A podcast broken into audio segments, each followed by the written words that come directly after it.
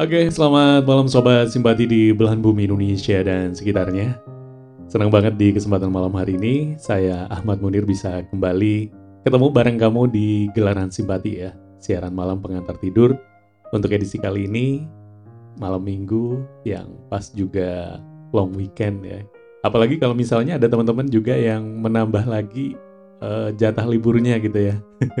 hari Senin Selasanya cuti, waduh tambah istimewa tuh. Oke, sobat simpati yang jelas uh, karena kita masih berada di masa pandemi dan uh, pemerintah juga melalui Satgas Covid juga barusan mengeluarkan aturan terbaru ya terkait uh, perjalanan dalam negeri yang berlaku mulai dari 1 April kemarin. Jadi kita tetap harus benar-benar disiplin ya dalam menjaga protokol kesehatan. Kita jangan pernah abai karena sampai saat ini pandemi juga masih belum usai gitu ya. Oke, sobat simpati di malam hari ini mudah-mudahan semua juga dalam kondisi sehat ya dan berbahagia bersama keluarga. Saatnya kita kembali ngobrol di gelaran simpati. Untuk edisi kali ini saya pengen banget nih ngobrolin tentang formula kebahagiaan gitu ya. Karena sejatinya setiap orang hidup di dunia ini tentu pengennya kan bisa menikmati sepanjang kehidupannya dengan penuh rasa bahagia. Peneliti berpendapat bahwa sebenarnya kontrol kita terhadap kebahagiaan itu hanyalah sebesar 40% sobat sepati ya. Sedangkan yang lainnya itu ditentukan oleh genetik dan faktor eksternal. Ya, 50%-nya berdasarkan uh, genetik kita ya. Jadi memang uh, turunan dari orang tua barangkali. Jadi memang udah settingannya setelannya setelannya kita setelan yang ceria atau setelan yang uh, jutek gitu ya. Itu 50 persennya memang sudah tidak bisa kita bantah dan tidak bisa kita tolak gitu. Itu berdasarkan genetika kita. Baru yang 10 persennya itu faktor eksternal yaitu kondisi di luar kita yang kadang memang nggak bisa kita kontrol ya. Jadi kalau kita berbicara genetika ya mungkin kita memang sudah diwarisi watak atau karakter yang cheerful, yang ceria, itu sangat beruntung sekali ya. Karena 50% sudah kita kantongi gitu ya, tinggal yang 40% ya yang berdasarkan kendali kita, tinggal kita maksimalkan. Berarti setidaknya sudah ada 90% ya potensi untuk membuat kita bahagia. Ya, Sobat Simbati, jangan pernah kita menyerahkan kebahagiaan kita ke perasaan kita semata ya. Karena perasaan itu ya sering banget berubah-ubah gitu ya. Kadang suka, kadang benci, kadang senang gitu ya. kadang sedih dan lain sebagainya. Makanya kalau misalnya kita menggantungkan kebahagiaan kita ke perasaan kita, tentu kita tidak akan bisa optimal menikmati kebahagiaan kita sepanjang waktu gitu ya. Karena perasaan kita juga itu tadi moody banget gitu Makanya kita harus bisa menciptakan kebahagiaan itu sendiri. Kita kan sering uh, dengar ya bahwa kebahagiaan itu bukan dicari tapi diciptakan. Nah, caranya untuk menciptakan kebahagiaan itu bagaimana gitu ya? Ya, salah satunya dengan kita harus mencoba untuk gratefulness, berterima kasih, bersyukur atas segala nikmat yang Tuhan berikan kepada kita. Berterima kasih atas setiap jasa atau kebaikan orang lain kepada kita. Dengan berterima kasih, ini juga akan membuat kita lebih bahagia. Dengan bersyukur, kita juga akan lebih bisa menerima keadaan apa pun yang ada pada diri kita. Ya, untuk bisa bersyukur gitu ya. Setidaknya kita harus melatih untuk bisa berpikir positif. Karena hanya dengan berpikir positif ya, memungkinkan uh, seseorang untuk bisa lebih bersyukur yang dalam arti kita bisa jadi lebih bahagia gitu. Ya, Sobat Simbati, sebenarnya otak kita itu memiliki kemampuan untuk terus berubah, membentuk ulang, dan memperbaiki. Bahkan setiap kali uh, kita belajar hal baru nih ya, struktur otak kita itu bakal berubah. Lalu apa hubungannya dengan kebahagiaan gitu?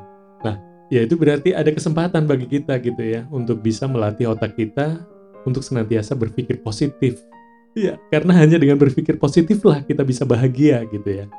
Karena kecenderungan kita eh, fokusnya adalah pada pemikiran negatif biasanya gitu kan.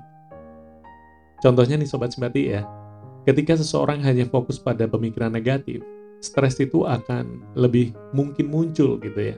Sehingga kita tidak akan bisa bahagia. Rekan kerja akan tampak selalu menjengkelkan. Teman, sahabat, pasangan gitu ya. Bakal terlihat begitu banyak kesalahan gitu saat bersama kita. Atau betapa otak akan tersiksa ketika kita membenci orang lain. Nah, negativitas semacam ini akan membangun pemikiran atau jalur negatif ya pada otak kita dengan begini pikiran kita bakal lebih rentan untuk merespon hal negatif. Nah untuk itu kita harus rajin gitu ya, dan semangat untuk bisa membentuk ulang, untuk bisa membentuk jalur positif ya dengan cara merespon setiap kejadian atau keadaan dalam kehidupan kita dengan respon yang positif. Semakin fokus pada hal positif, maka semakin mudah otak kita untuk membangun jalur positif, sehingga lebih mungkin untuk bersyukur. Dr. Rick Hansen, seorang neuropsikolog, itu mengatakan bahwa ketika seseorang belajar memperkuat hubungan positif, otak itu lebih mungkin berubah menjadi lebih positif, sobat sebati. Koneksi ini bakal bisa mengendalikan reaksi, emosi, perilaku, dan kebahagiaan kita secara keseluruhan. Jadi setiap kali pandangan negatif muncul, hal pertama yang harus kita lakukan adalah mengganti pandangan negatif itu dengan pikiran positif. Membangun otak positif itu nggak gampang ya Sobat Simpati. Membutuhkan tindakan yang terus-menerus seiring waktu sampai benar-benar berhasil. Ya, karena itu tidak akan bisa terjadi dalam waktu semalam gitu ya. Tetapi dengan waktu dan ketekunan kita, kita harus yakin bahwa kita bisa menciptakan jalur positif dalam otak kita. Pengulangan atau latihan yang cukup, yang simultan, yang terus-menerus kita lakukan, itu bakal bisa membentuk otak kita menjadi autopilot dan pikiran positif akan menjadi default alami gitu ya. Semakin kita bisa bersyukur, semakin otak kita bisa berpikir positif, maka potensi kita untuk bahagia itu semakin besar. Karena tidak ada orang yang memiliki pikiran negatif itu bisa bahagia. Catat. Kebanyakan orang yang bisa berpikir positif lah yang bisa menikmati kebahagiaan dalam kehidupannya sehari-hari. Eh, mungkin kesalahan terbesar kita tentang kebahagiaan adalah keyakinan bahwa kebahagiaan itu adalah tujuan. Padahal sebenarnya kebahagiaan itu bukan tujuan gitu ya. Kebahagiaan itu adalah perjalanan kita melalui kehidupan ini sehari-hari gitu. Ya. Karena sejatinya kebahagiaan itu tidak melulu tentang materi, tidak melulu tentang karir, tidak melulu tentang tentang sesuatu yang sangat tinggi, yang seolah-olah berada di awang-awang gitu ya sehingga kita tidak memiliki uh, potensi untuk bahagia jadinya kalau seperti itu.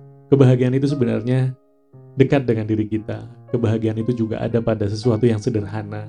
Makanya jangan pernah lelah untuk bisa menciptakan momen-momen sederhana yang bisa menghadirkan kebahagiaan dan makna dalam kehidupan kita. Salah satunya dengan eating together gitu ya. Uh, kita makan bersama keluarga.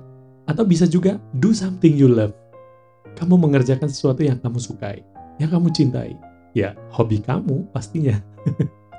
Setidaknya di weekend gitu ya, kita melakukan kesukaan kita. Baik itu berolahraga, atau bisa juga ya goes bareng teman gitu ya. Intinya sesuatu yang memang benar-benar kita sukai.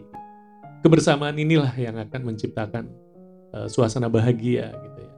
Akan memunculkan endorfin kebahagiaan pada diri kita.